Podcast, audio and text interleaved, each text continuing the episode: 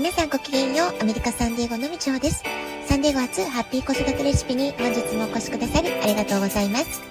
みんな違ってみんないい。ママが笑顔なら子供も笑顔。子育てで悩んでることの解決のヒントが聞けてほっとする。子育てがちょっと楽しく思えてきた。聞いてくださってるあなたが少しでもそんな気持ちになってくれたら嬉しいなと思いながら配信をしております。さて、新しい1週間のスタートです。月曜日いかがお過ごしでしょうか？え私はね、昨日も少しお話ししましたけれども、この週末、え土曜日にサンノゼで行われたファイナンスのトレーニングに参加してきました。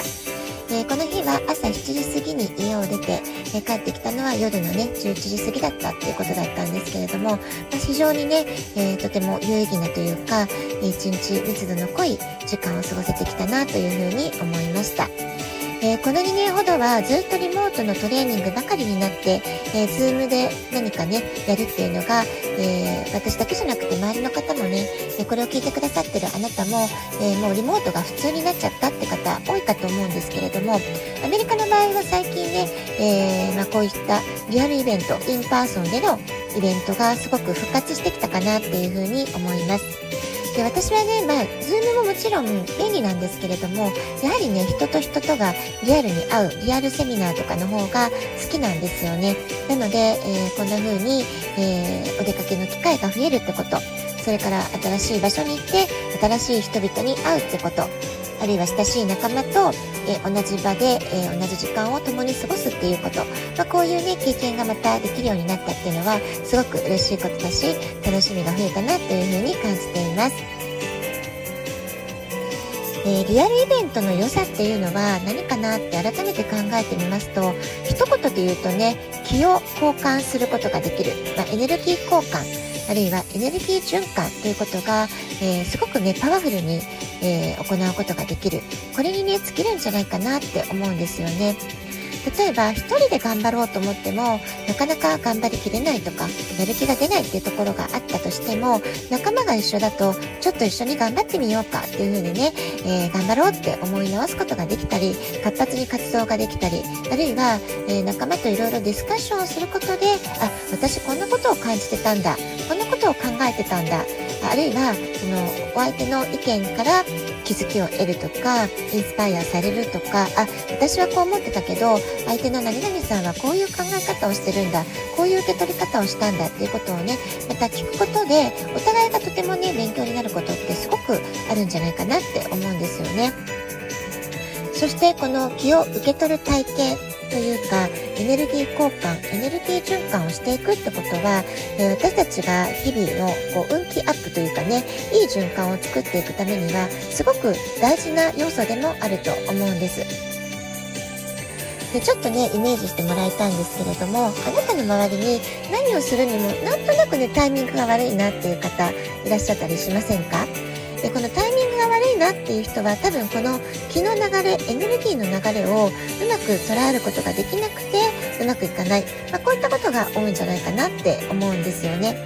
逆にあの人いつもついてるよねいつもラッキーだよねとかタイミング最高だなっていう、まあ、そういういわゆるね月がある人っていう方も同時にあなたの周りにもいらっしゃると思うんですけれども、まあ、そういった人たちは周りのポジティブなエネルギーをうまく受け取るのが上手それからうまく自分の中に取り込んでいくのも上手な人なんじゃないかなと思うんですよね。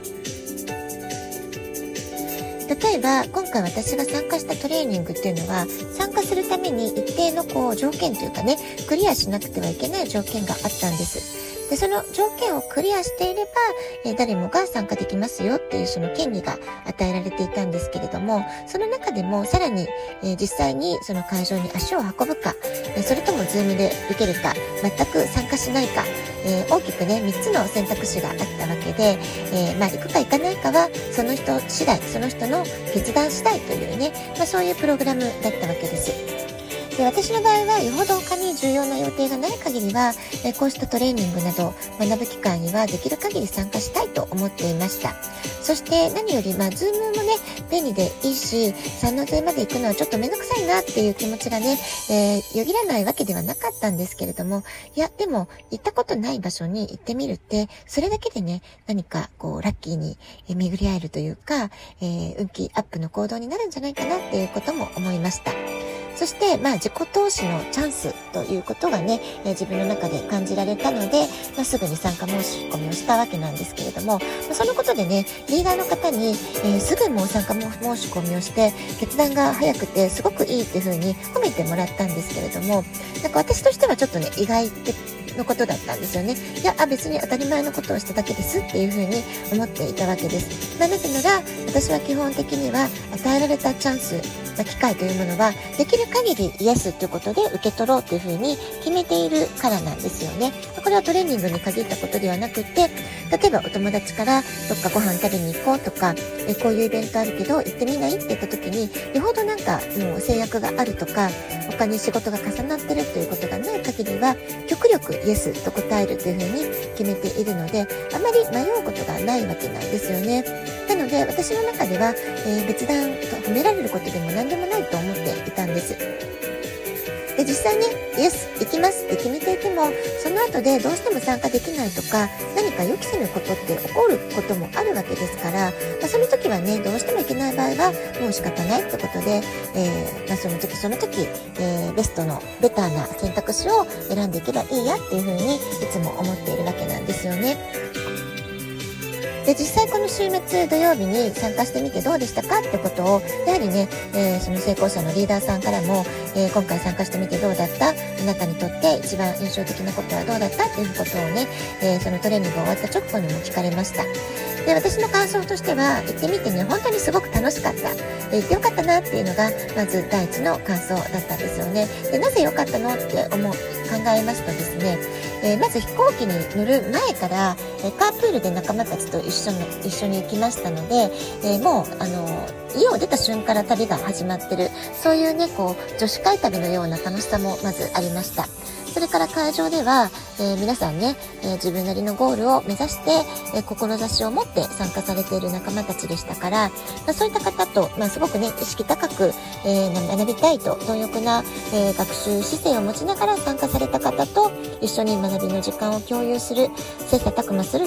時間を共有するっていうのは、え何よりね、自分を成長させてくれる時間になったなっていうふうに思いました。そして、えー、セミナーでね、スピーカーとして話してくださる方は、えー、素晴らしい成功体験を、えー、実績としてね、お持ちの方ばかりですから、そうした人の言葉っていうのはすごく説得力があるわけですよね。重みがあります。影響力、インフルエンサーとしての言葉のパワーがあるわけです。まあ、そういったね、すごくこう、インフルエンスをできる人の力がある人、ま、そういった人と一緒に過ごす時間が長ければ長いほど自分もすごくいい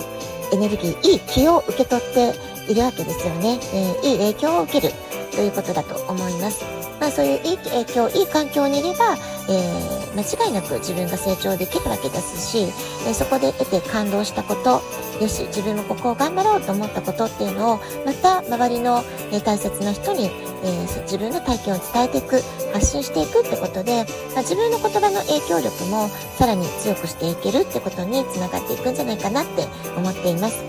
私もね、まあ、微力ではありますけれども、こうしてラジオトーク、えー、もう2年ぐらい過ぎましたよね。このラジオトークも始めて2年ぐらいになるんですけれども、えー、何かしら、えー、ささやかだとしても、発信している側の人間としては、やはりね、自分の言葉にもっともっと自信を持つというか、もっともっとパワーを持ちたいと思うわけです。まあ、そういった意味でも、まあ、ただね、仕事のトレーニングってだけではなくって、人としての人間、あの、成長という意味で、えー、やはりね、自分の言葉を磨いていくってことにつなげていけたらいいなっていうふうなことも感じました。えー、人生100年時代と言われるこれからの社会、現代を生きる私たちにとっては、えー、いくつになっても、年を重ねたとしても、学び直しというのはもう当たり前の世界になっていくわけです。え実際先日のトレーニングでも、70代の方、え、本当にね、長距離ドライブを経て、えとても、え情熱的な、気持ちを大切にする方で、えー、本当にね、え前のめりに学習をされていたなっていう方をお見受けしました。まあそういった方を見るとね、えー、私なんかまだまだだなって思うわけですよね。ですから、まあ、この、これからね、先ね、どんどん年を重ねておばあちゃんになっていくわけですけれども、いくつになっても、えー、学び続ける気持ち、探求心っていうのは改めて大切にしたいなっていうふうに思いました。では、今日はこの辺で今日も素敵なお時間をお過ごしください。ごきげんよう、みちょうでした。さようなら。